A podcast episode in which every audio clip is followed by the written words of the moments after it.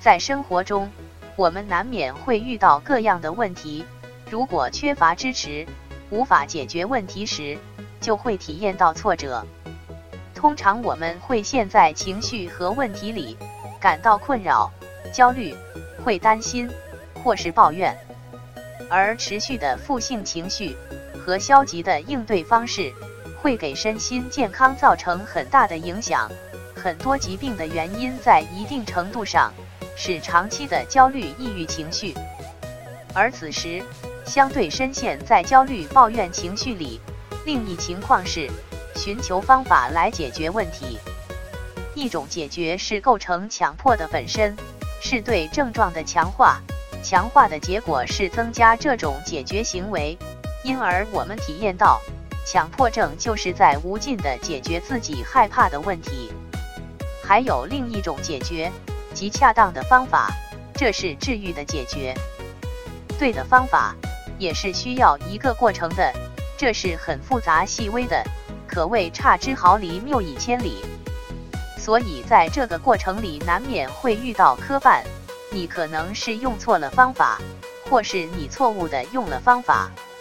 这时你需要调整，并坚定信心，因为心态构成问题，同样可以解决问题。当我们感到悲观绝望时，就会觉得自己好不了了，自己什么也做不了，迷茫看不到出路。消极的想法会不断暗示自己，以致感觉到自己崩溃了。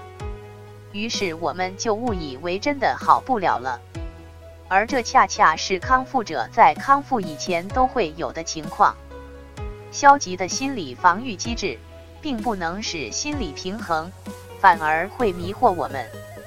就好像这些真的是天大的问题，痛苦的欲罢不能。我们明知道自己担心的是没必要的，是假的，但另一方面又感觉到万一发生，仿佛又有极大的可能性。问题在于痛苦与个人利益相关，这与认知有关系。你的认知会引起情绪行为。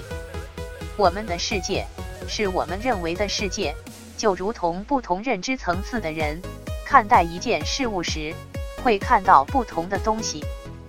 再有和人格密切相关，我们对待事物的行为方式，是我们的某种人格在起作用。比如，有的人会细致而有条理，对人对事很敏感，思虑过多，做事要求完美、刻板，这就是强迫性人格在起作用。而强迫性人格低水平的人，就会很随性，这在强迫检查里尤其明显。比如反复检查门有没有锁好，检查包里的东西有没有放好，检查房间等，反复检查到自己记忆恍惚，体验着强烈的不确定感。强迫症是焦虑障碍，体验是焦虑情绪，焦虑是指向未来的，是威胁，不是危险。强迫症者始终是在面对自己的问题，而恐惧是面对危险的反应。会逃避、回避，在这里，威胁和危险都是心理性质的，而非现实性的。